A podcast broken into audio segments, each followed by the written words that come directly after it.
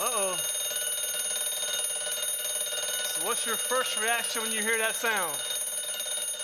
Oh, man. What's your first reaction when you hear that sound in the morning time?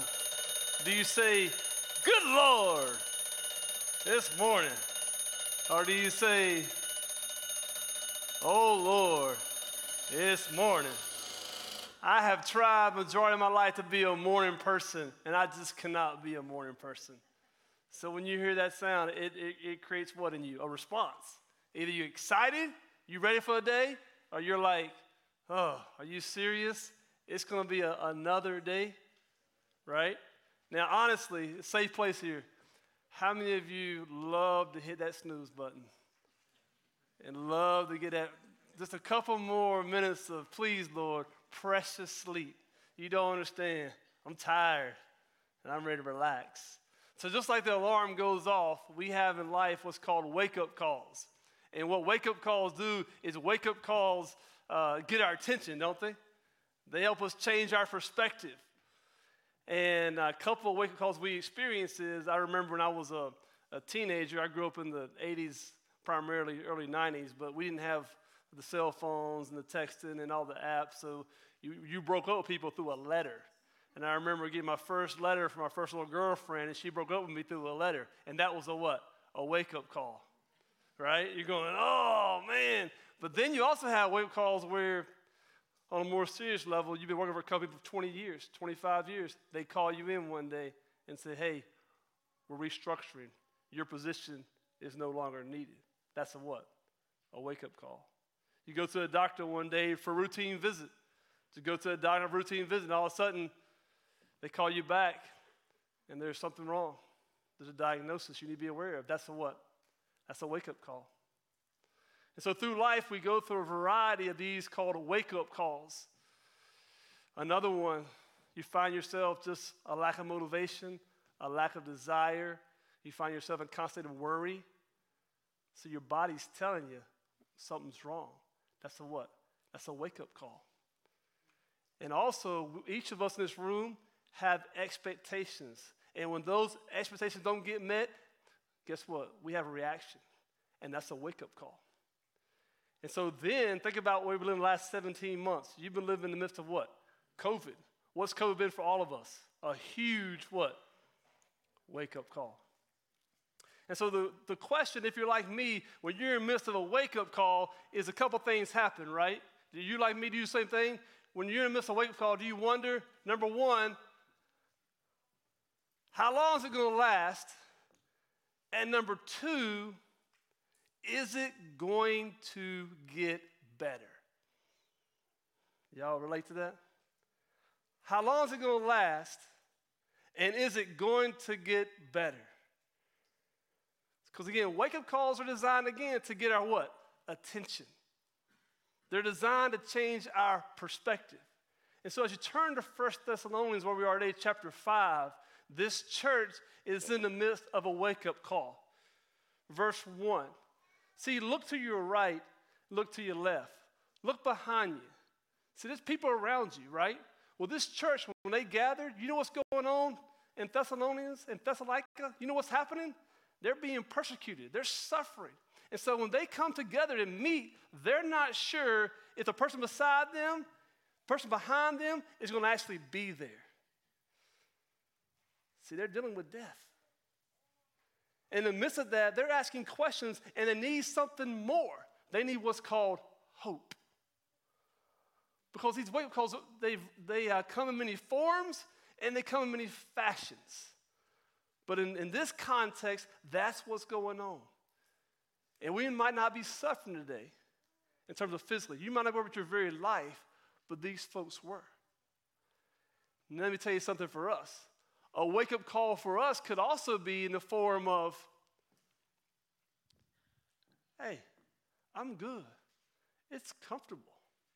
I've, I've, I'm, I'm, I'm good. I'm going to go to tonight, get some hot dogs, some hamburgers, watch other people pay money to entertain me on their fireworks.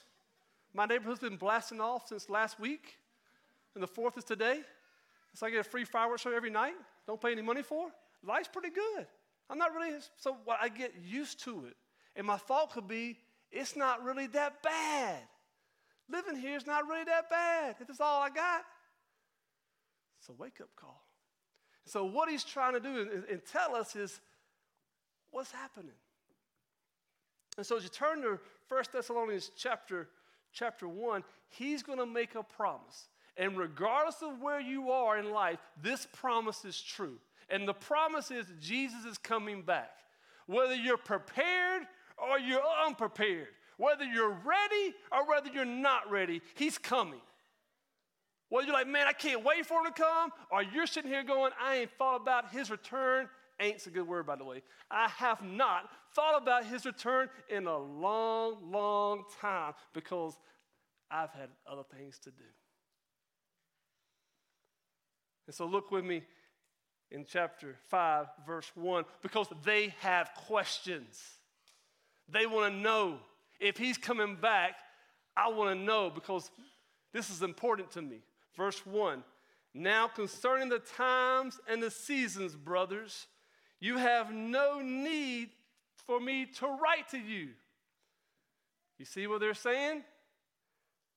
Hey, so Paul's telling them concerning the time and the seasons. They want to know, just tell me, okay? Tell me the day, tell me the time, and tell me the seconds. And you know what? I'll be ready. I'll be ready. And Paul says, No, you have no need to know that. Just like my mom growing up, she worked eight to five. And I, in the summertime, I love the summertime because I would get on my Nintendo and I would play my Nintendo, get my little Twinkies, and get my little Pepsi Cola, and I would just throw it. When I'm done eating, I throw it on the floor. And then I drink my bottle, I throw that on the floor. Because I knew I had till 5 o'clock when she got home. And then when 5 o'clock came, I would run around that house, cleaning up, picking up everything, making sure everything's good. Because mama's coming home. And mama, in my house, mama don't play. And so when mama shows up, you need to be ready. And so I was, I would wait. But every once in a while, you know what happened when mom would do to me? Your moms do this to you back in the day, or even now? She did one of surprise attacks. she did surprise attacks. She show up at lunchtime. By lunchtime, I'm still in the bed. I ain't even got up yet. And the house will be destroyed. I thought I had more what? I said, Mama, Mama, I just need a little more time.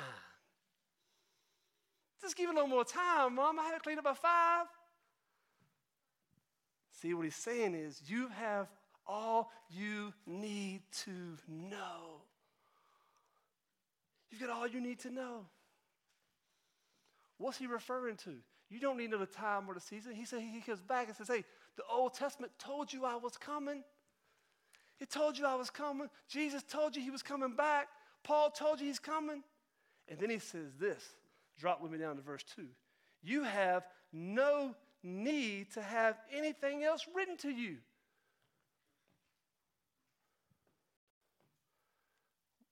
What? I have no need to have anything else written to me?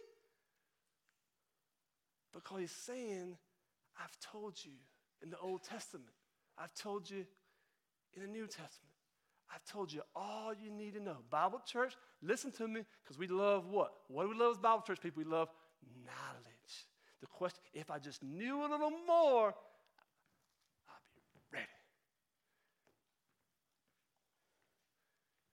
He says, You got all you need to know. And then he says, For you yourselves are fully aware, not partially aware, not a little bit aware, but you're fully aware that the day of the Lord will come. There it is. Day of the Lord. See, he's speaking language to you and I that might not mean much to us. But in that context, the day of the Lord was key. It was important. It was crucial. It was talked about over and over and over again. They knew their Old Testament. And the day of the Lord was a time where he would come back and he would make things right. He would deliver the righteous and he would do what? Defeat the enemies. And they looked forward to that day. That's why they want to know hey, just tell me the time, tell me the place, because I want to be there when you do what? When you put them in their place. See what he's saying? In the, and that's what he's going to. The Olivet Discourse in Matthew 24 laid things out. It showed them here's what's going to happen, here's what it looks like. And you've got all you need to know to be what? Prepared. You don't need no more knowledge. You got all the knowledge you need because you got your what in front of you on your iPhone. What are you holding? Your Bible. You got all you need. And that's enough. That's enough. And so what he does is he says, hey, I make a promise. And when I make a promise, I'm a promise keeper, not a promise breaker. But the problem comes into when you and I read it is we've had people make promises and they break the promises. And slowly, what does our heart do? It gets hard and it gets callous, thinking, ah, uh, he's just talking. He's not going to show up. And then our posture goes from Monty's posture of open your hands, spread out. Our posture goes to what? Yeah, uh huh. I see what we're doing here. He done got me one time. He didn't get me again. See the posture difference between this posture and this posture? And then for you ladies, this posture?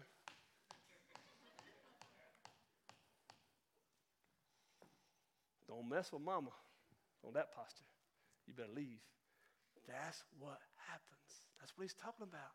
You got all you need to know. So he says, I got a promise, and I am a promise keeper, not a promise maker. And the day of the Lord will come. And then he gives you three metaphors. Look with me down in your text here. Three metaphors. Number one metaphor, he's going to come like a thief in the night, the end of verse 2. Verse 3, he'll come when they say peace and security, sudden destruction. So he'll come like a military invasion.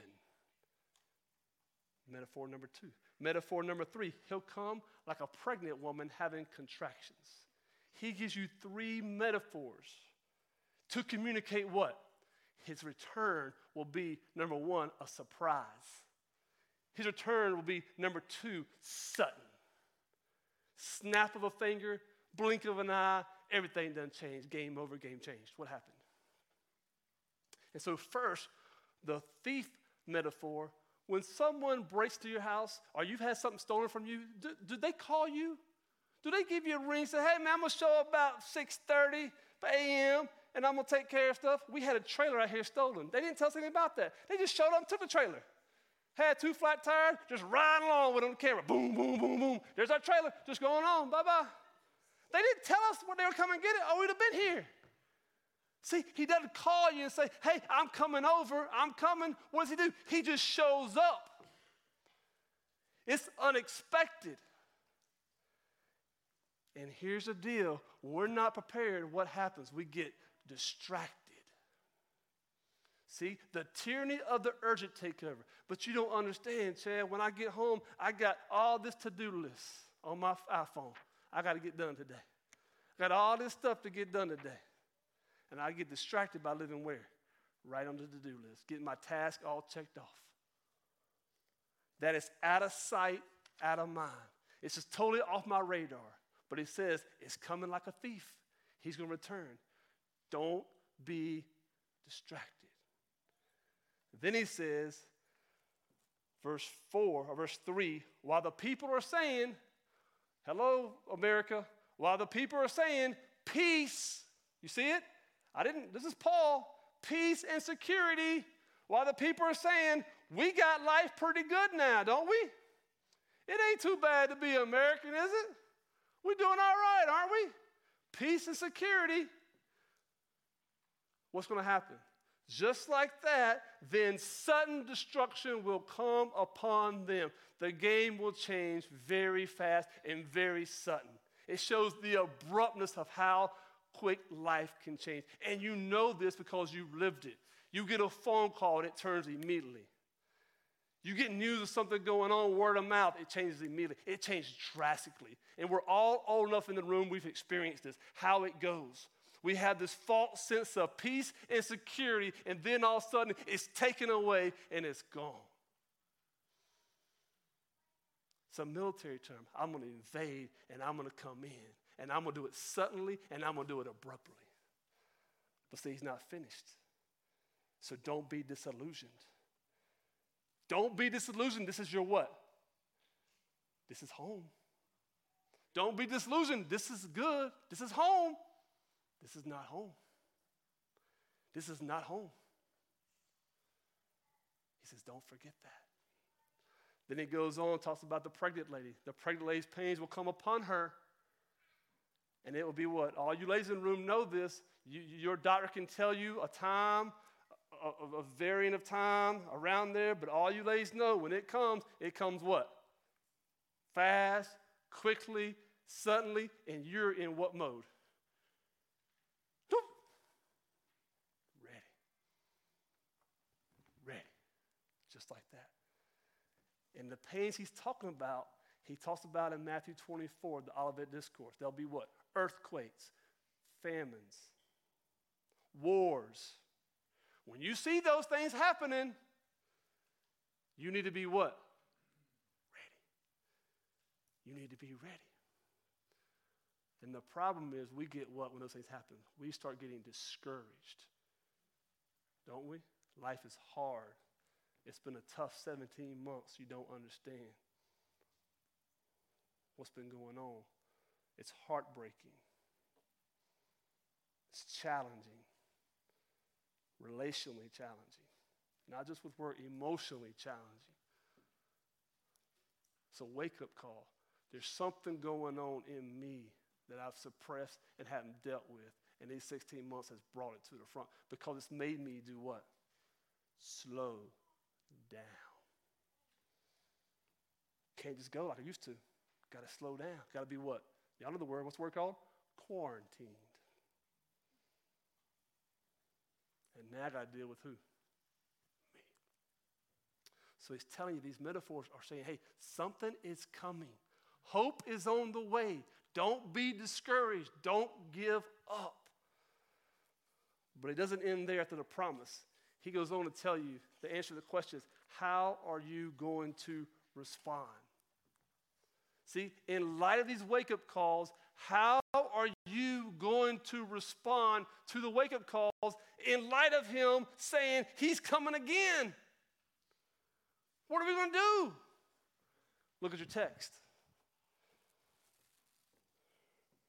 Verse 4 But you who are not in darkness, brothers, for that day to surprise you like a thief, for you are all children of the light, children of the day. We are not children of the night or the darkness. Uh oh, stay with me.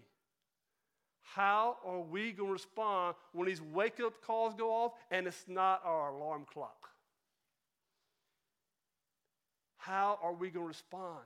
And he says you have two options. You respond like a children of the light, which means what? In the Bible, children of light means you're saved, you're a Christian, you're a believer. You don't just intellectually assent to knowing Jesus died and was buried and rose again for you. You actually do what? Believe it. Over here we have children of the what? The darkness. What do they do? They don't believe it. They're unbelievers. You might be here this morning, you don't believe it. I'm glad you're here. Glad you're here. Wrestling with it. I'm not sure I believe it. Good. Let's wrestle with it. Could there be another option in life? Right? Children of light, children of darkness. Where are you? And then he says, if you're a children of light, you're going to do what? Respond a certain way. If you're a children of darkness, to respond what? Another way. So he begins to go to the children of darkness and says, here's how you respond if you are an unbeliever. Look at verse 7. Look at verse 7 in your text. Here's how you respond if you're an unbeliever. For those who sleep, sleep at what? Talk to me. Night. And those who get drunk get drunk when? At night. Don't miss the point. Your identity, who you are is going to show how you respond. Your identity is going to set the whole framework with how you respond. So if you're a children of night, you have no option. But you're going to be what? Number one, I'll tell you what you'll be. You'll be ignorant. It's not an insult, it's just true. Because you don't know.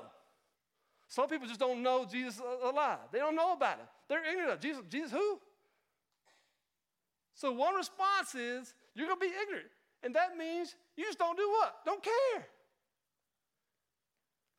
But the other response is because you don't know better. The other response is you'll be what? Indifferent. Well, how you be indifferent? Well, I'll be indifferent because somebody told me about Jesus and I choose to do what? Reject it. I was told and I chose to say, nah, no thank you. And when I leave there, I live how? Indifferent, meaning I become what? Apathetic, cynical, jaded, angry. Me against who? The world. Children of the darkness. But he's saying that's not all they are. Now they're also what? You See how sleep? They also do what? Drink. I think it's better to take this drunk part not as a literal drunk. That's fine, to take it literally. But literally, when you drink, what are you? You're what? Impaired. That means you're living how God has not designed you to live. And what you've done when you drink literal alcohol, what happens to you is you get what? Get numb. And numbness comes out in a couple ways. It comes out and I'm going to rage, or it comes out I'm going to be passive and a friendly drunk. But I'm going to be one or the other. Because what I've done is I've done what? I've suppressed all my feelings and I felt these strong feelings, so I go to something for relief. See, when you're an unbeliever, you got to go somewhere for relief. And they've numbed their senses to God. I hadn't gone to the God, so I'll go to the what? The bottle, because that provides me comfort and relief. And it eases things and it numbs me. So I ain't got to deal with all the stuff that's going to come up. See the difference?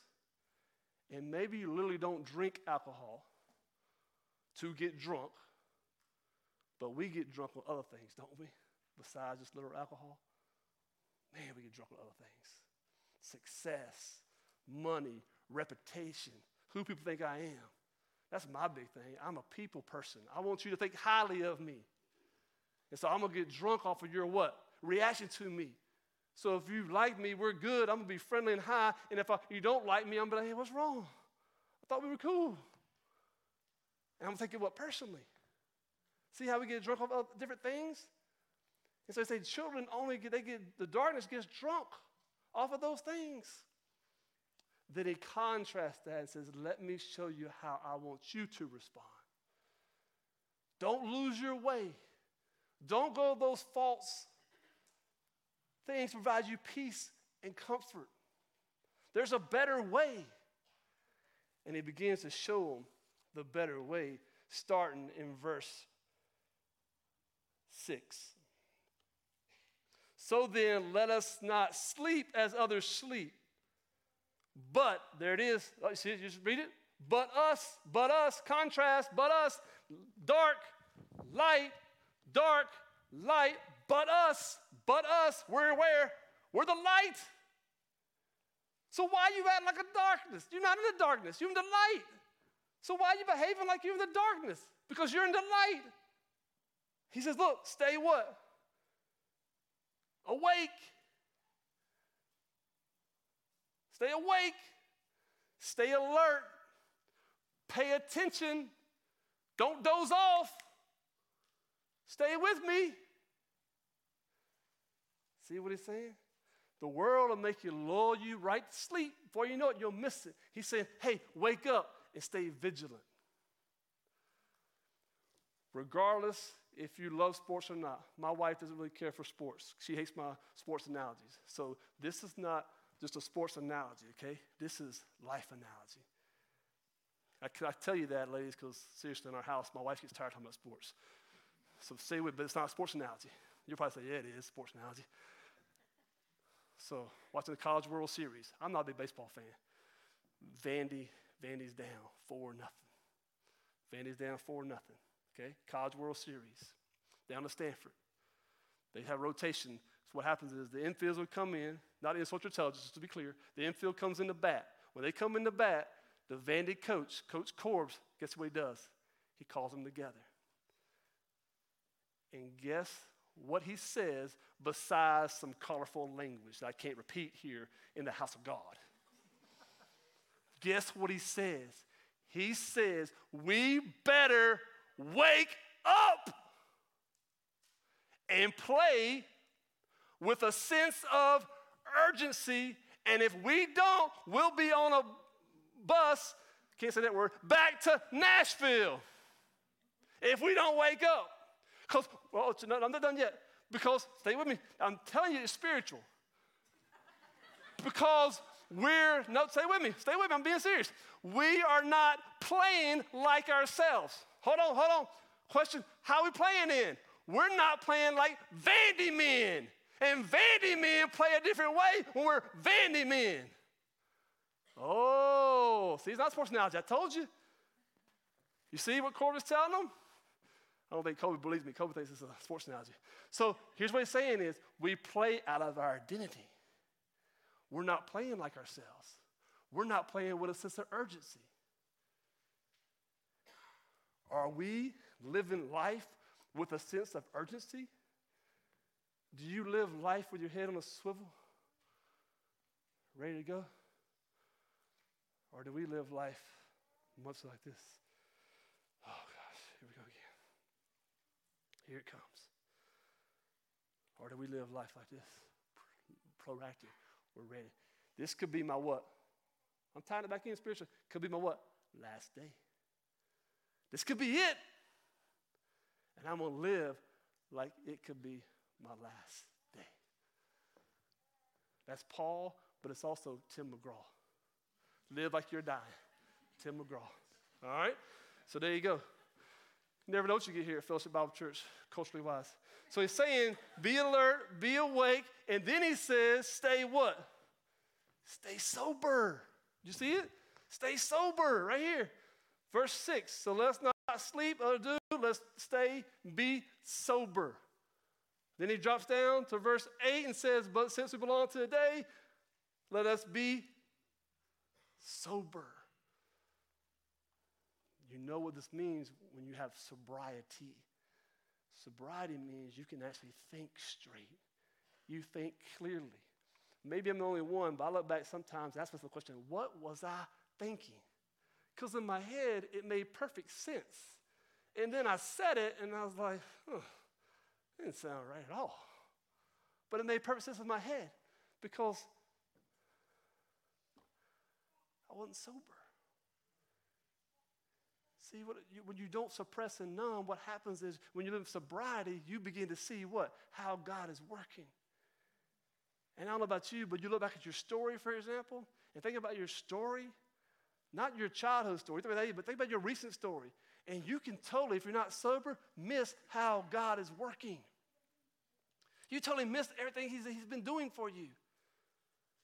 And you begin to see things as that, were, that are blessings in your life, that, that they're now burdens. Can I give you a prime example of that? My kids.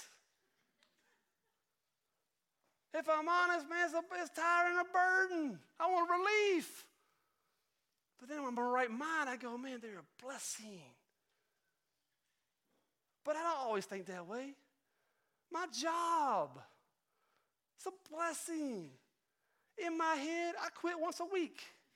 Easily once a week in my head. I don't do it publicly, but I quit once a week in my head. I got to be honest. You do too. You know it's true. That sweet thing, and you're married to, you love that man. You can't think of anything wrong with her. She won't be any type of conflict. Great, man. You in that premarital counseling, you go, man, it's wonderful. It ought to be this way. It's, man, you understand? And then a couple, then all of a sudden you go, oh, oh no. She's arguing about the paper towels and the toilet paper, how I hung them up. Are you an over person or under person? I don't know what it means. but in a minute you think, this bit's great. You with me? That's how it works. That's how life is. Be sober. And then he says, not only be sober, but now you got to put on something. Look at verse 8. He tells you, hey, stay alert, be sober, And now I want you to put on something because you got to defend yourself because it's a war out there. And here's the deal your enemy wants to destroy you. The evil one will take you out, and not only the evil one, but you know who else take you out? Your own desires will take you out. You got a battle going on inside.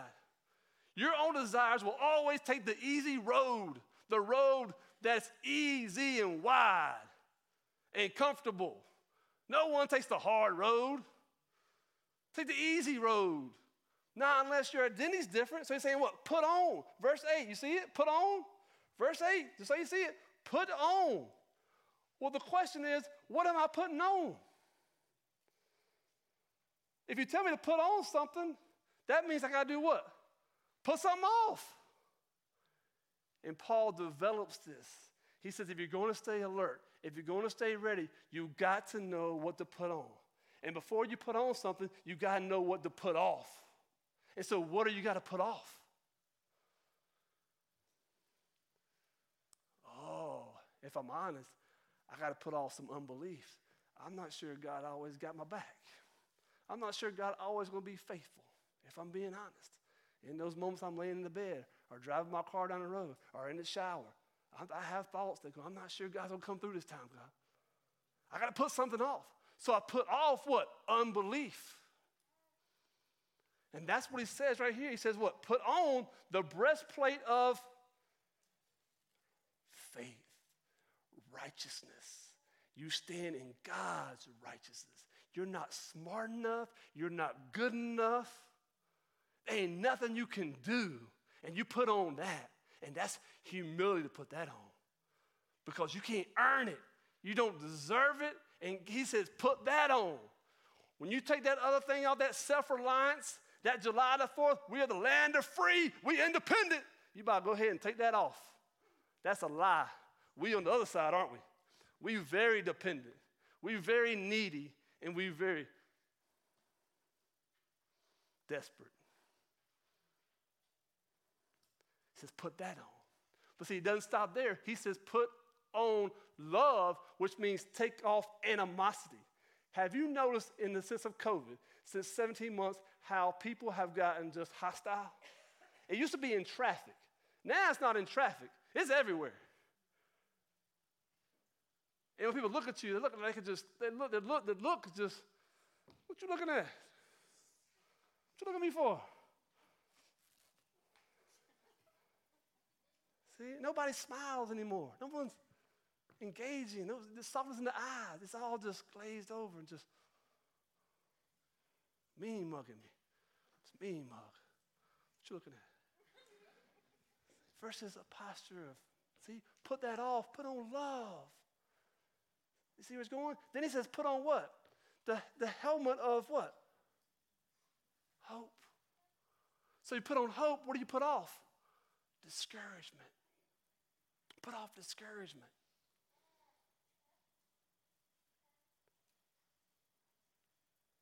That's where he goes. If you're put something on, we got to put something off.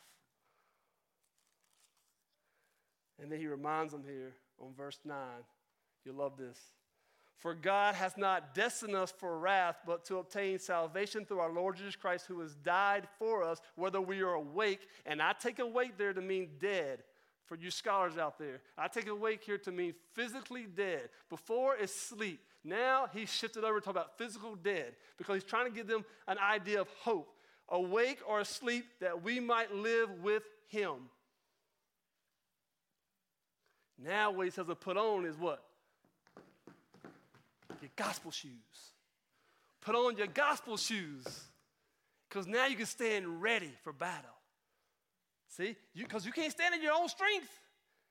You've done that for years, and that gets you exhausted and tired. Now you stand on your gospel shoes, not your dancing shoes, your gospel shoes. He said, Man, you stand there. That's when he goes back to the what? The gospel. See, we don't just get the gospel one time. We get the gospel every single day we're breathing because the enemy attacks us. We attack ourselves, and we got to remind ourselves of the goodness of the gospel. Preach it to yourself. What does God think of me? How does God see me? Will God be faithful when He abandoned me? What's the gospel say? I don't just do it one time. Yes, for salvation, for justification, sure, but not for sanctification. You got to believe that every single day God allows oxygen into your lungs. Because if I don't believe that, I'm going to revert back to what? The old man. And what the old man always do? He always did what? Fix it, control it, and manage it. That's not the gospel. Fix, control, and manage is not the gospel. The gospel is trust, surrender. That's the gospel. So it undergirds everything this is in the gospel. And he's pointing you to something. You see what he's doing? As I try to lower my voice, he's pointing you to something special. He's saying, the problem is, is it Amil? Is it pre-mil? Is it post-mil? Is it covenant? Is it dispensationalism? Is it progressive dispensation? I done read the most five views of everything, it feels like. And you know I come down to? Pay a lot of tuition. Went to a lot of good institutions. And I come down to this. It's not about a formula, it's about what? A person. Hope is attached to a person. We could argue and talk, and I have my thoughts and my views about it, but at the bottom end of the day, you know what's tied to? He's coming back, and I'm going to be ready. I'm not sure how it's going to work out. I got some things about that, thoughts about that, but the bottom line is I need to be ready. And I paid good money for it too. I mean, a lot of money. It got more confused the more I read. So, what I'm saying is read it, study it, think about it, but don't forget hope is in a person.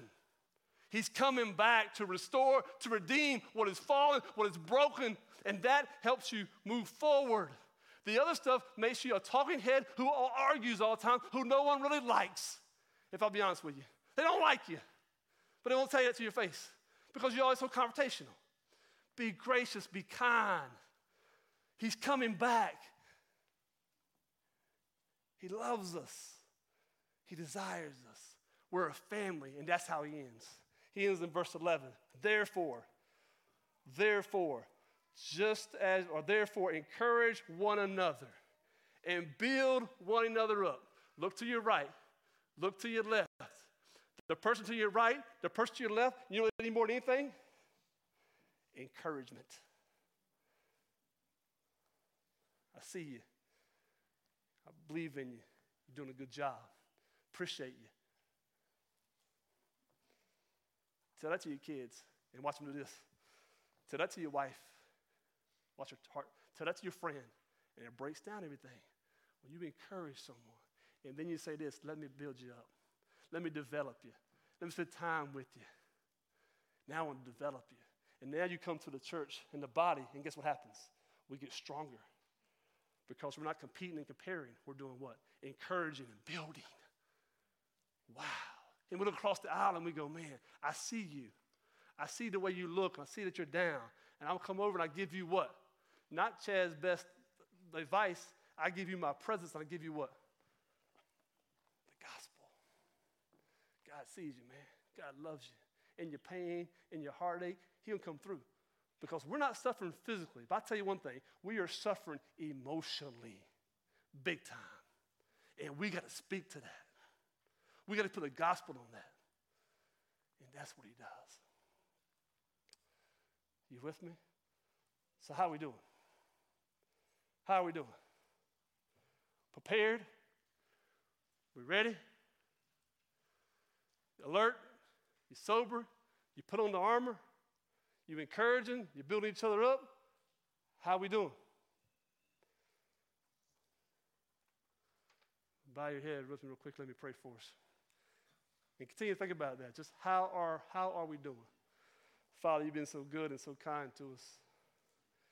In my own personal life, I think of the many wake up calls you've given me and the many times I responded poorly to them and the grace you poured out on me to help me respond well.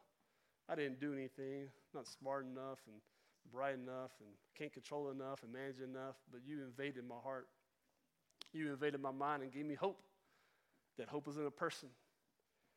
But each day I have to wake up and ask myself the question how am I doing? Am I prepared or am I unprepared? Am I distracted, disillusioned, discouraged. And Father, help us as a church body to be honest, to be transparent, to be genuine, and run to not only you, but run to each other. In Christ's name I pray. Amen.